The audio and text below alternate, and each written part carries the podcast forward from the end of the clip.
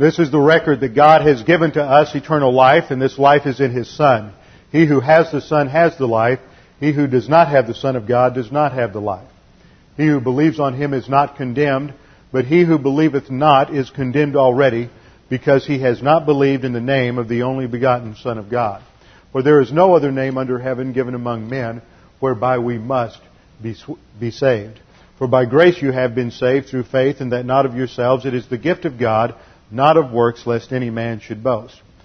For I am persuaded that neither death, nor life, nor angels, nor principalities, nor powers, nor things present, nor things to come, nor height, nor depth, nor any other created thing is able to separate us from the love of God which is in Christ Jesus our Lord. For of him and to him and through him are all things, to whom be the glory forever and ever. Amen. Before we get started, let's make sure we're in fellowship, ready to study God's Word. We'll have a few moments of silent prayer for the use of 1 John 1 9 if necessary, and then we'll open. Let's pray.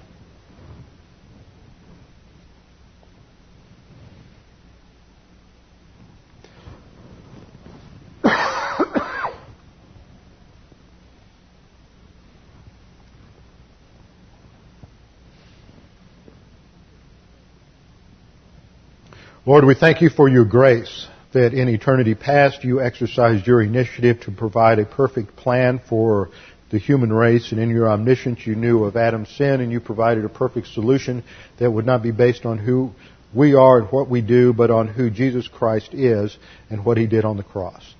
Father, now as we continue our study of this fantastic spiritual life that you have provided for us, as we study this in the upper room discourse, we pray that you would help us to understand these things and to see how they relate to our own lives, that we would be responsive to the teaching of your word and challenged under the teaching ministry of God the Holy Spirit. We pray this in Christ's name.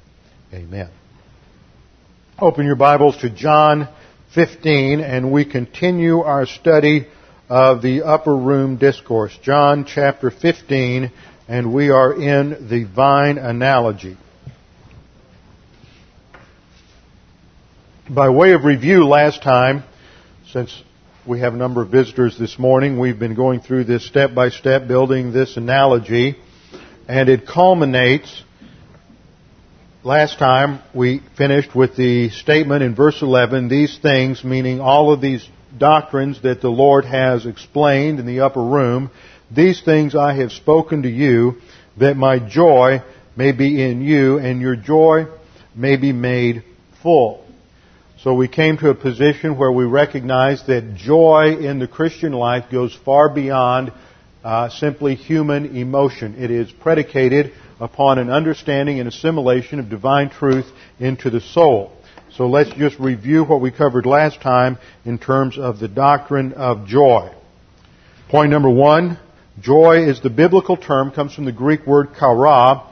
It's a biblical term for the inner stability, contentment, and tranquility which belongs to God and is bequeathed to men and is radically different from human happiness. Human happiness is, point two, human happiness is based on circumstances, people, and emotions.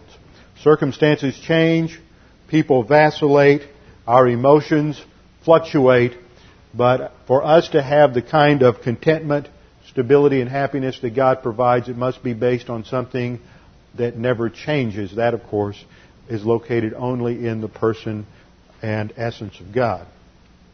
So joy is the biblical term for the inner stability, contentment, and tranquility which belongs to God is bequeathed to man. It is called my joy, and also in this passage in the next chapter, my peace, which distinguishes it from any other category of joy or peace. And that human happiness, point two, is based on circumstances, people, and emotion. The dictionary defines happy as that which is characterized by good luck, fortune, or providential circumstances and is characterized by feelings of pleasure and satisfaction. Of course, that is quite different because God is eternal. Uh, human happiness does not apply to Him, so we must look to a better definition. Point number three, the joy of Christ is based on the internal absolutes of God's character and plan. We must ground our joy not on that which changes, but on that which never changes. Point number four. An important concept to think through and to understand is that in terms of God's own character, God's joy is related to His essence. We must think about these things in terms of divine essence, otherwise, we'll get into some pretty, uh, at least, shady theology with some, some uh, difficult concepts. I think one of the most difficult things for some people to think through sometimes is the concept of emotion and God. The Bible uses a lot of terms related to divine, well, related to human emotion. Now, the technical term for this is anthropopathisms. Now, we should be familiar with the term anthropomorphism. An anthropomorphism is a statement like the eyes of God, the hand of God, the nose of God. God does not have shape, physical form like man does. And so we know that these are simply the, uh, the act of attributing to God human form, human shape, human physical attributes in order to communicate something about God's plan and God's procedure to man. Well, the same thing is true about emotion, and the term is anthro, which mean from the Greek word anthropos, meaning meaning man, an anthropopathism, from pathos, meaning emotion. And this is attributing to God emotion he does not actually possess in order to communicate something about his policy and his procedures to mankind. It is using a human emotion as the point of an analogy. So that God is on this side, man is on this side, and in order to communicate something about God, we are going to use human emotion as an analogical concept in order to make things clear. The interesting thing, and I've been involved in some pretty lengthy and detailed discussions about this whole concept of whether or not God possesses emotion over the last two or three years, and there's a lot of interesting things that come out in this, one of which is that I cannot find a systematic theology before the late 19th century that talks about emotion in relationship to the Godhead. Not one. In fact, if you go back to the Middle Ages, the term that they use is passion. And passion is always something negative. You read Aquinas, you read some of the other uh, medieval theologians where they have a lot of very precise discussion, not all of which we would agree with, but they're very precise in the way they think through these things, and they recognize the fact that if God is omniscient and immutable, then his knowledge never changes. He knows all the knowable. Now, an emotion is a response.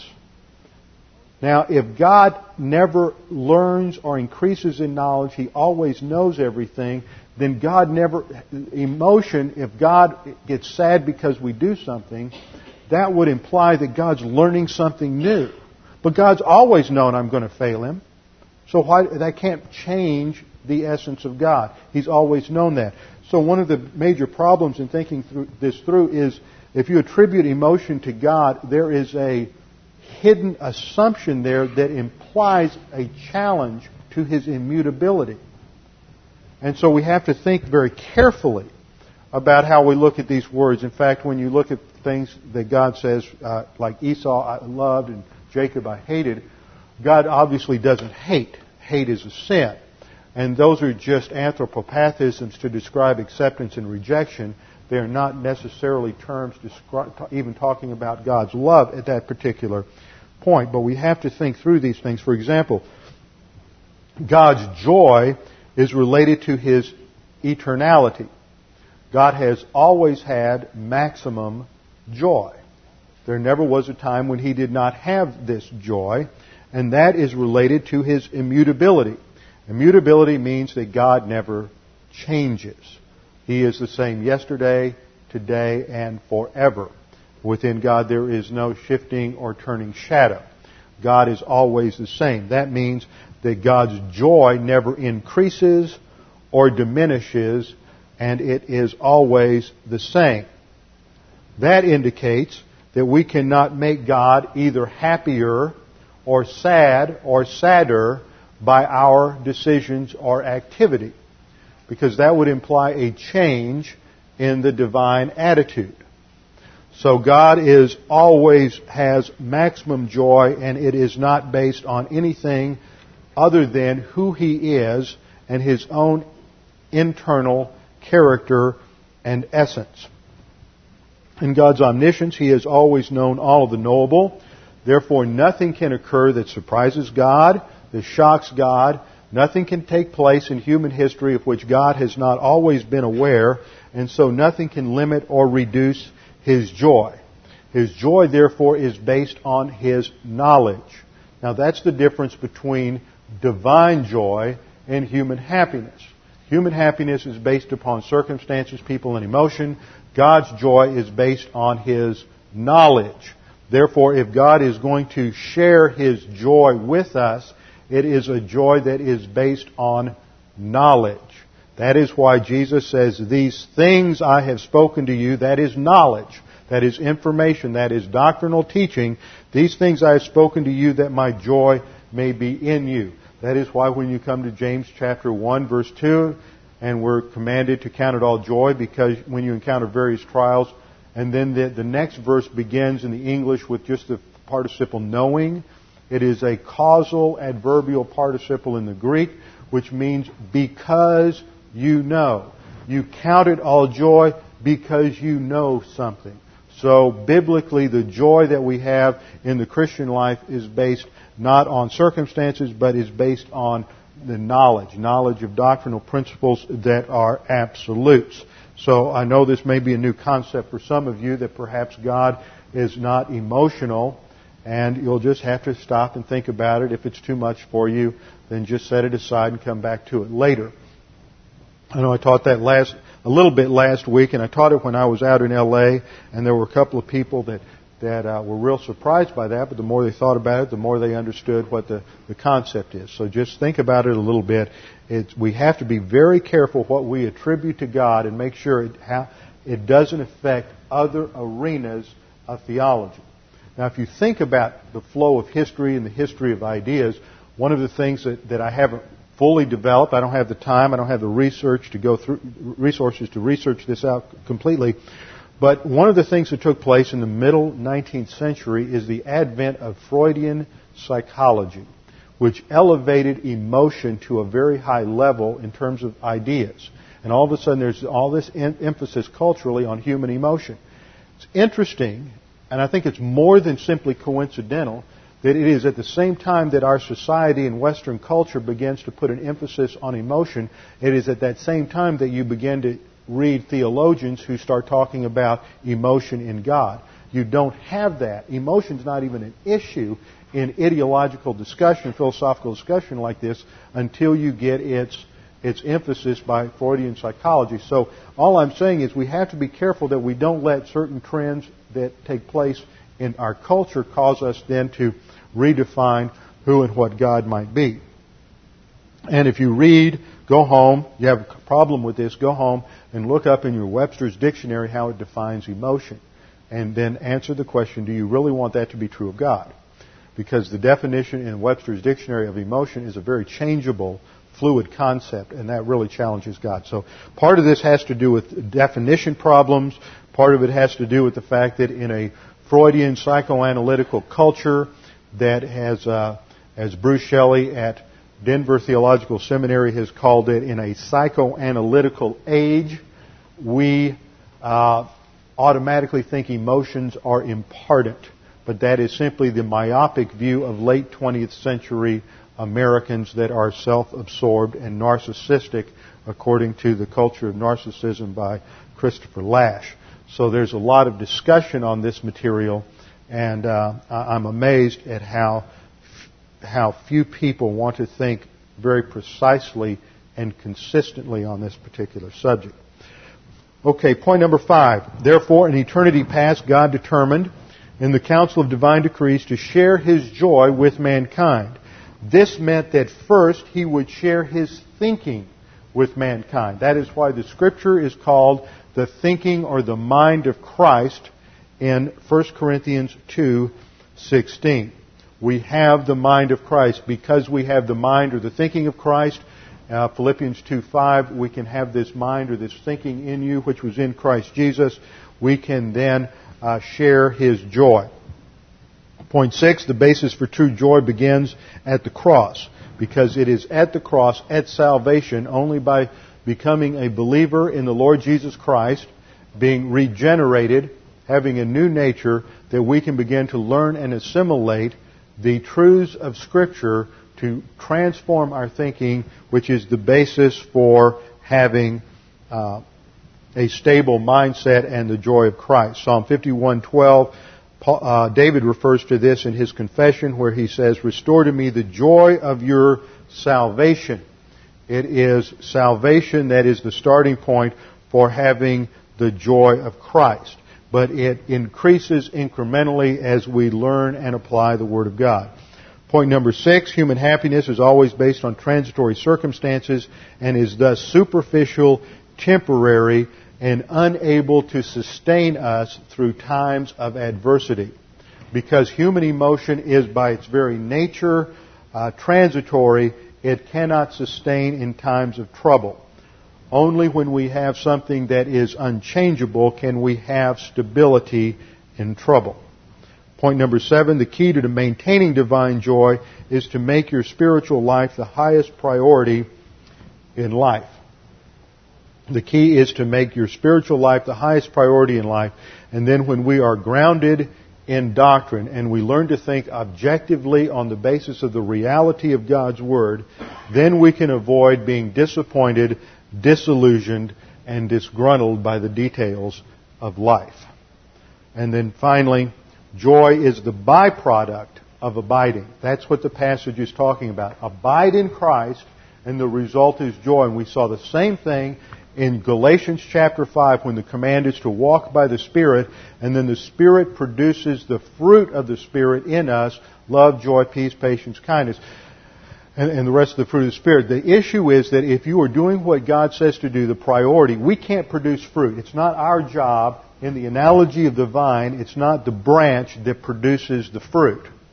It is the branches abiding in the vine and the vine produces the fruit. Jesus said, without me you can do nothing.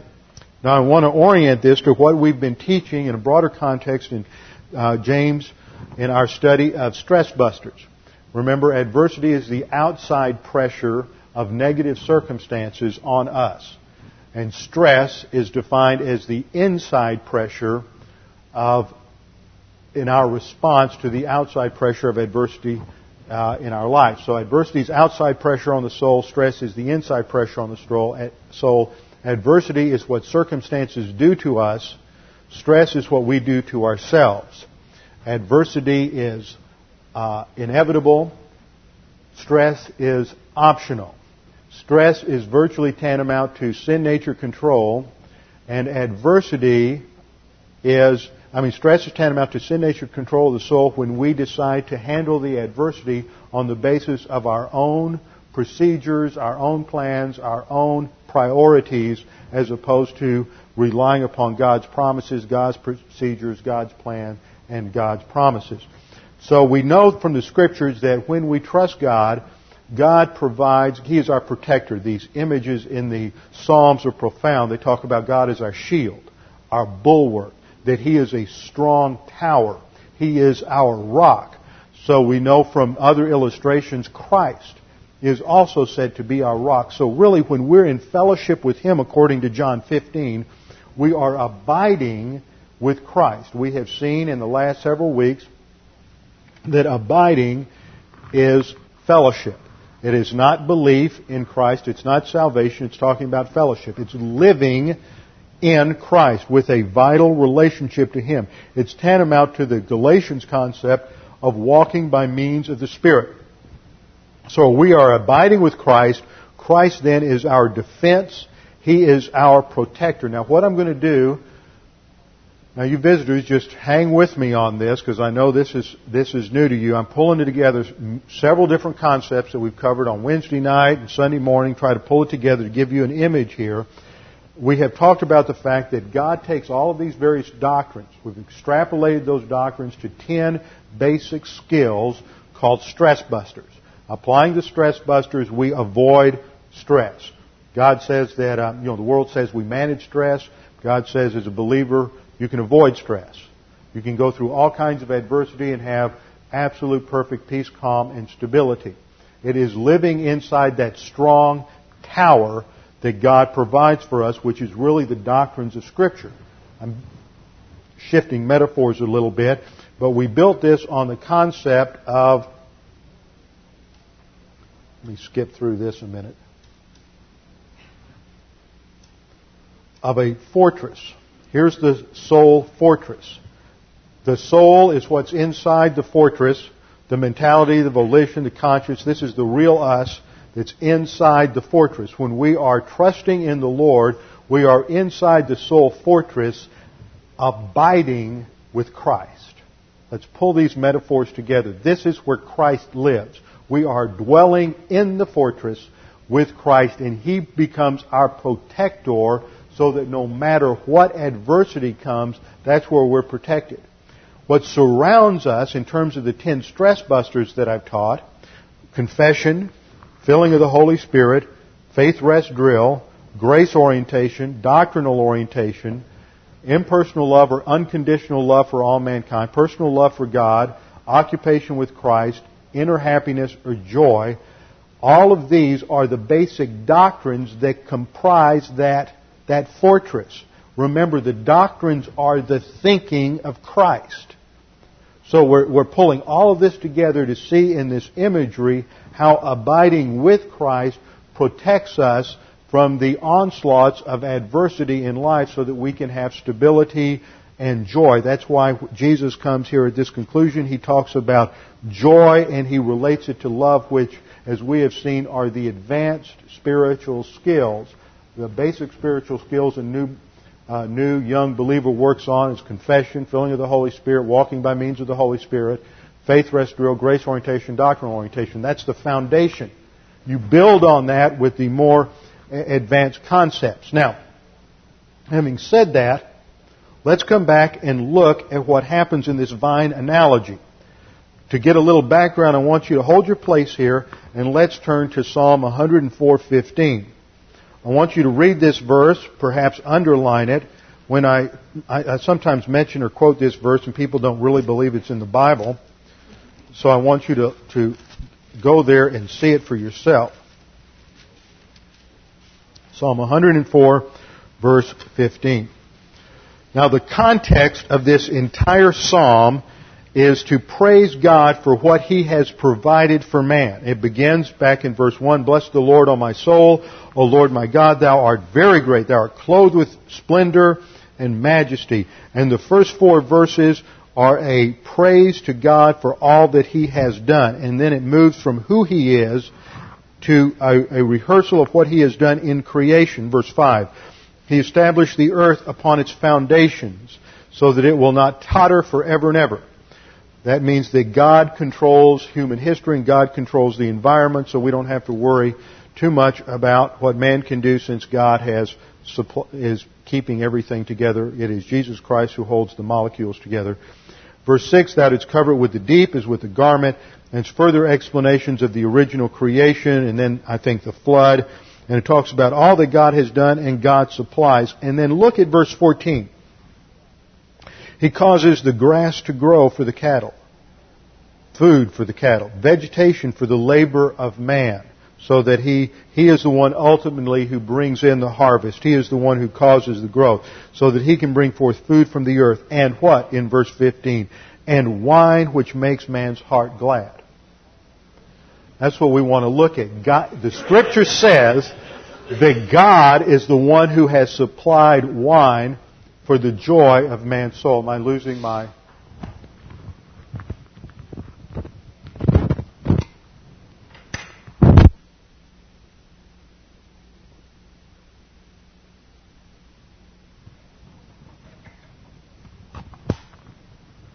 That should be better.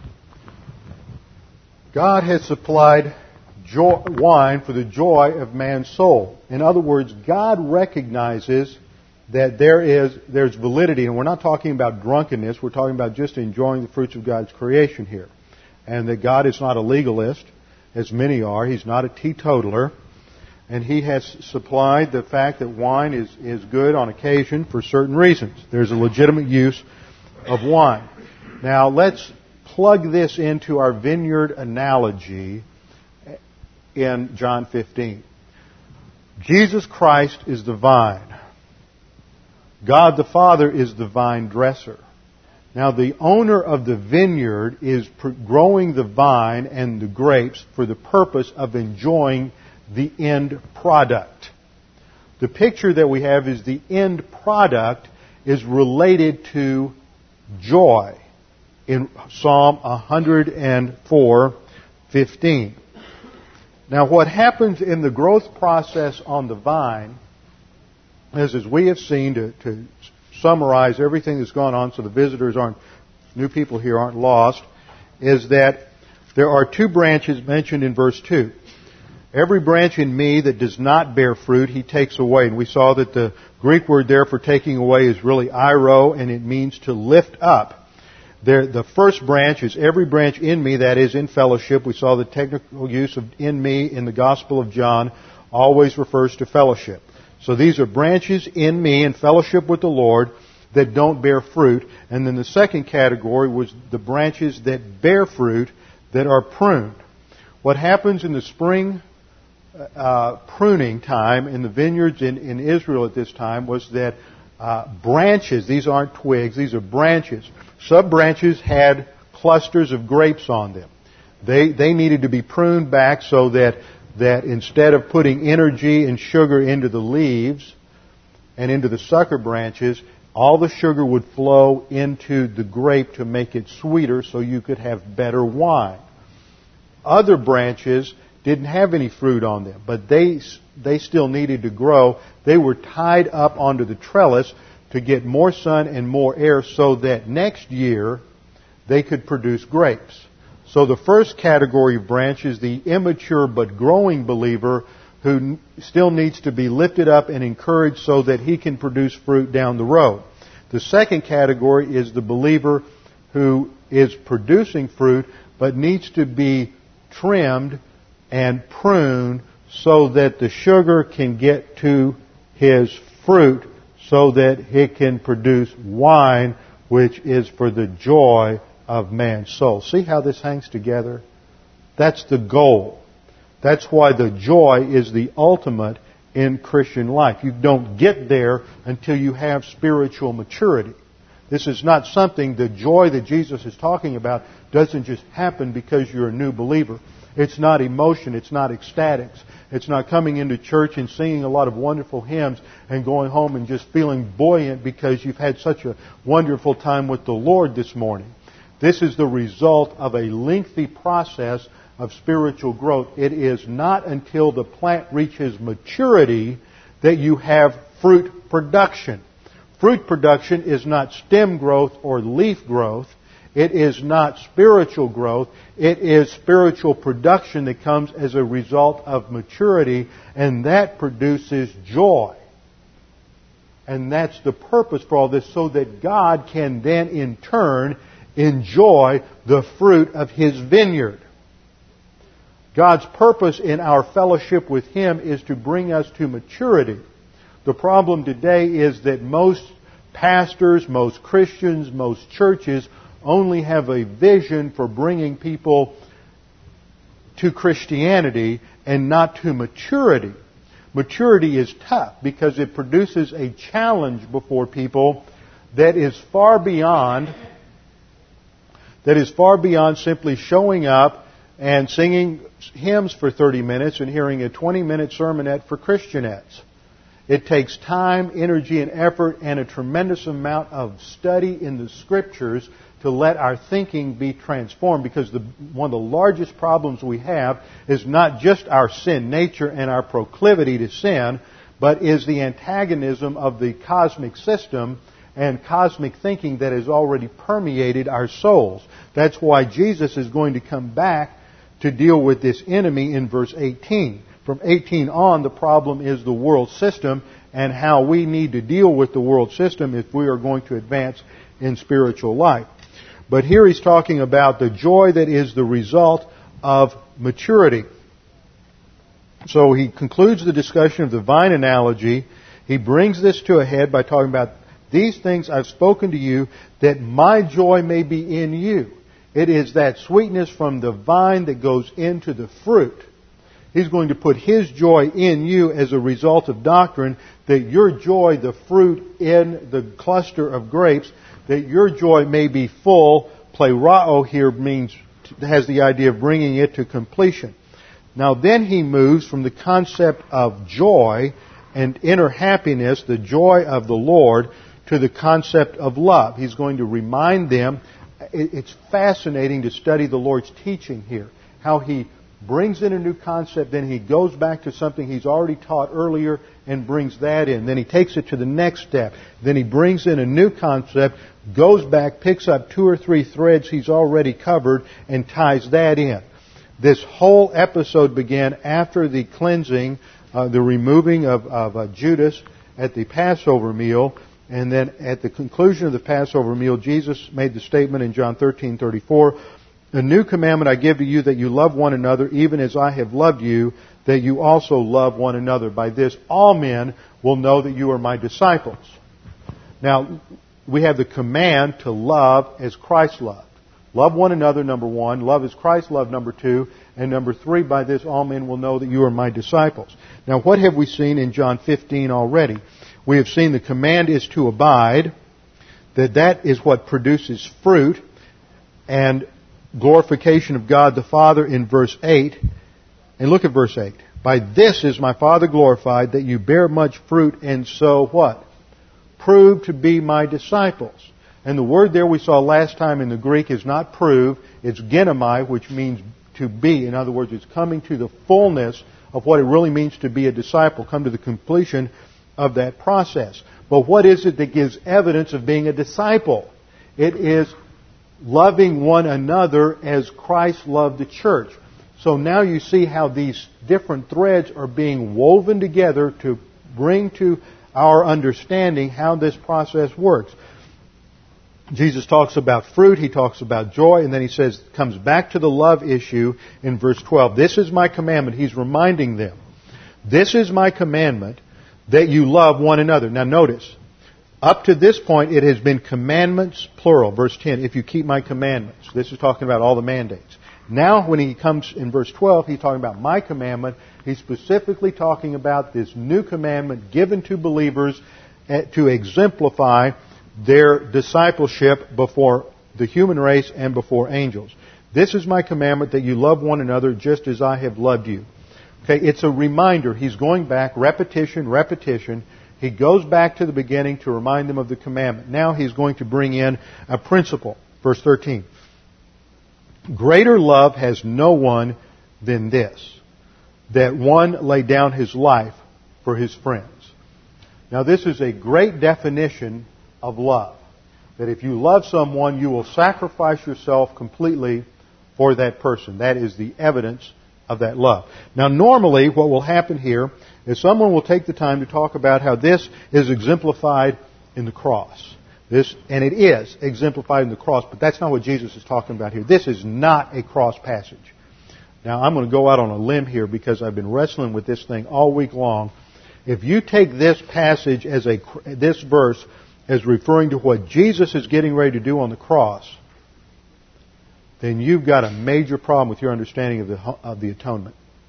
Because what Jesus says, greater love has no one than this, that one lay down his life for his friends. It's the plural of philos, for friends.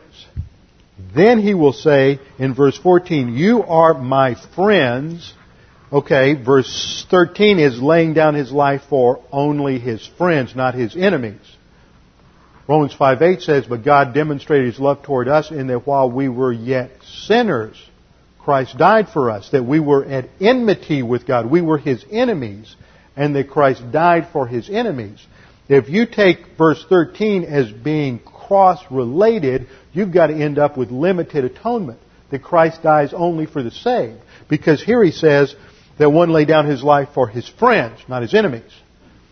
You are my friends, he then says, if you do what I command you. Now, if this is talking about salvation in verse 13, then you end up with a work salvation. That if you do what I tell you to do, then you'll be my friends, then I'll die for you. But that can't be what this is saying because that is a contrast with many other passages in Scripture. What Jesus is saying in verse 13 is not greater love has no one than this, that I lay down my life for you. But greater love has no one than this, that you are my friends if you lay down your life for me. He's calling them to discipleship here. He's calling them to commitment in terms of their future ministry as apostles.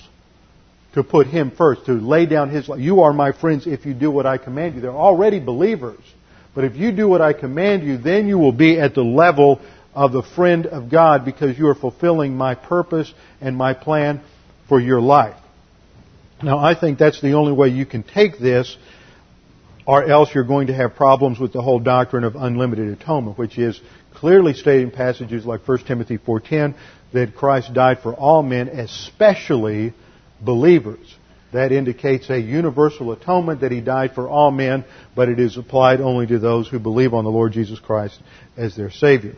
And so here He is indeed challenging them to application of what it means to love one another and that means to be willing to lay down their life one for another and even for him in his in the cause of carrying the gospel. And I think about 80% of the 11 died as martyrs for their faith. Uh, we don't know that for sure, but according to most of the traditional stories, uh, uh, tradi- traditions that we have of what happened with Matthew and Peter was, of course, crucified upside down. Paul was beheaded. Uh, Thomas gave his life in India.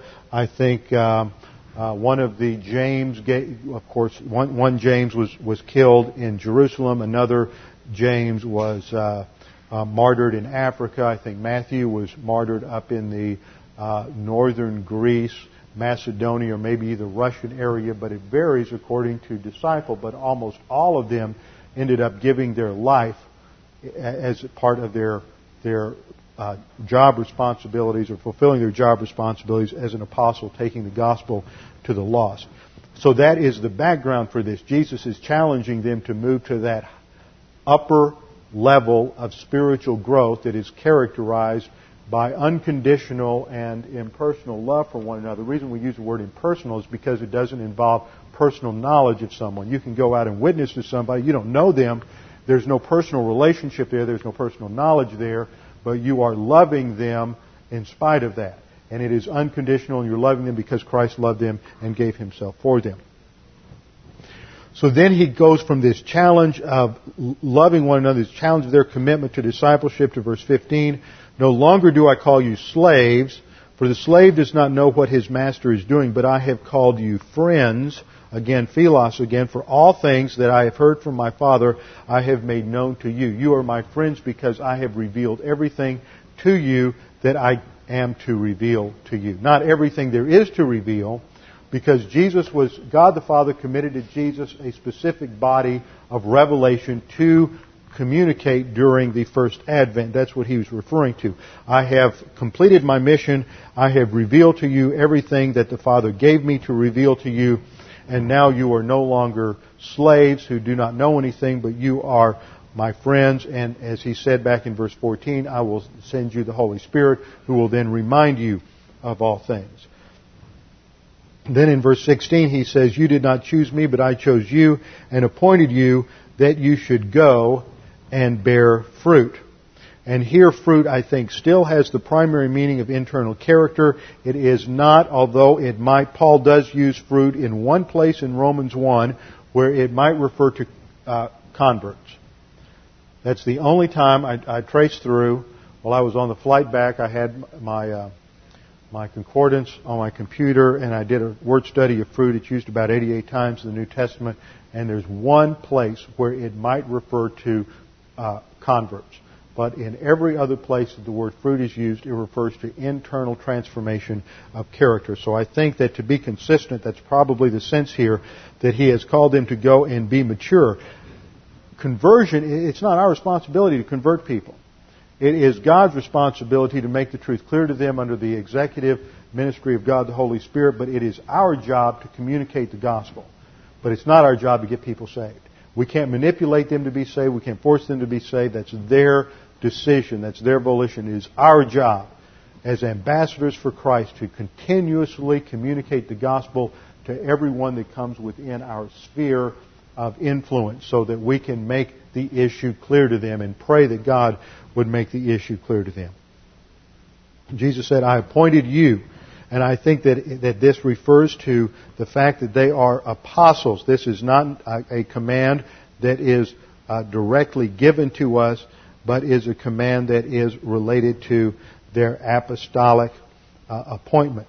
They have been appointed to go and bear fruit, that your fruit should abide, that it should remain. See, this is the, the ongoing thing, fellowship, that they should uh, uh, communicate the gospel. There would be those who trusted in Christ and then go on to pursue spiritual maturity and bear fruit, that your fruit should remain, that whatever you ask of the Father in my name, he may give to you. Now notice the prayer clause again. Skip back to verse 7. Verse 7, we had this same emphasis on prayer. And I think one of the greatest issues, and I've struggled with this for years, and there's a lot of debate over it, one of the most difficult hermeneutical issues in John 15 is who does the you refer to? Is Jesus speaking restrictively to the eleven? That means, is he just talking to them? This is what you're going to do because you're going to be my disciples? Or is he speaking through them to the entire church. And see, a lot of times people want to jump to the conclusion that he must be speaking to the entire church through the apostles and that whatever he said to them applies to us as well. But I take it that what's happening here is he's giving them their marching orders. This is almost tantamount to the Great Commission in Matthew 28, 19 and 20. He is calling them to a level of commitment and he is saying, if you, you 11 guys, if you remain in fellowship with me and my words stay in you, which is their doctrinal orientation, ask whatever you wish, it shall be done to you. You will go out and have signs and wonders and all of the all of the signs that attest to the fact that you are my representatives and I will answer whatever you ask. And then he goes into the discussion about loving the Father, uh, keeping his commandments, abiding in him, having joy, loving one another, which is specifically related to them. And then he comes back and says, You did not choose me, I chose you. This has got to be directly related to the apostles. And I appointed you. He doesn't appoint us. We have ambassadorship later on, but this appointment he's talking about here is apostolic. This uh, doesn't apply to, to us at all directly. I appointed you that you should go and bear fruit, and your fruit should remain, that whatever you ask the Father in my name, He will give it to you. So once again, we see this prayer promise is primarily directed to the apostles. So therefore, to claim the, these promises, I think, in our lives is a misapplication. Now, we have many other prayer promises that are very similar. For example, we've looked at 1 John 5, uh, 11 and 12. We've looked at several other passages that communicate these same truths, to, similar truths to every believer. But these passages are spoken from Jesus to his disciples, not to anyone else. And that is so important to understand in interpretation. You always have to ask the question, who is speaking? Who are they speaking to? And is the application limited to them or does it have a broader range? And we have to be careful there. There's many mistakes made in the Old Testament claiming promises that were made only to Israel that have nothing to do with church age believers. The principles don't even apply to church age believers. Uh, for example, the passage in what is it, First Chronicles, if my people who are called by my name repent and turn to me, then I will prosper them. And that comes out of Solomon's dedication prayer to the temple, and, and the whole context has to do with the Deuteronomic blessings and cursings of the Mosaic Law, and that passage cannot ever be applied to any other people other than Israel, and has nothing to do with the United States. And yet, you always hear somebody who doesn't know the Scripture misapply that passage and try to relate it that if people in America would just repent and turn to God, then He would bless us. But that's not what it's talking about. It's talking about the covenant nation of Israel in that passage. We have to make sure that the promises we claim are directed to us. One, people, one reason I think people claim that sometimes, well, Scripture does, doctrine doesn't work. God doesn't answer His promises. Well, that's because you're claiming a promise made to somebody else. God didn't make that promise to you. So we have to understand the, and that's called interpretation. Interpretation is what does the passage mean in its original context, original setting to the original audience. Application is what does it mean to me, And if you jump to application without doing the proper work of interpretation, then you will end up with misapplication. So Jesus is making this promise to the disciples regarding their prayer that as they go out into a pagan world to communicate the gospel, that He will be with them and He will answer whatever they ask in order to give them the credentials they need to establish their ministry.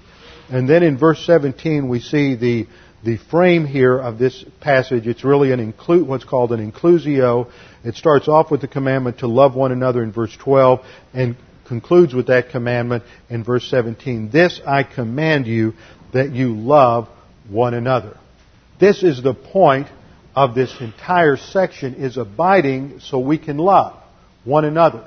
This is the mark of the disciple of Christ, the true follower, the mature believer, is love for one another, which is more than just an absence of mental attitude sins, of not hate, envy, jealousy, bitterness, but is a positive command to, as, as Jesus said, be not just walk a mile with a person, but two miles. If they ask for your shirt, give them your coat too. It is something that is positive and beneficial towards the other person, and not just an absence of, of negative emotions. And of course, ultimately, what God means by love is exemplified on the cross, because there Jesus became. He was mistreated. He was abused. He became a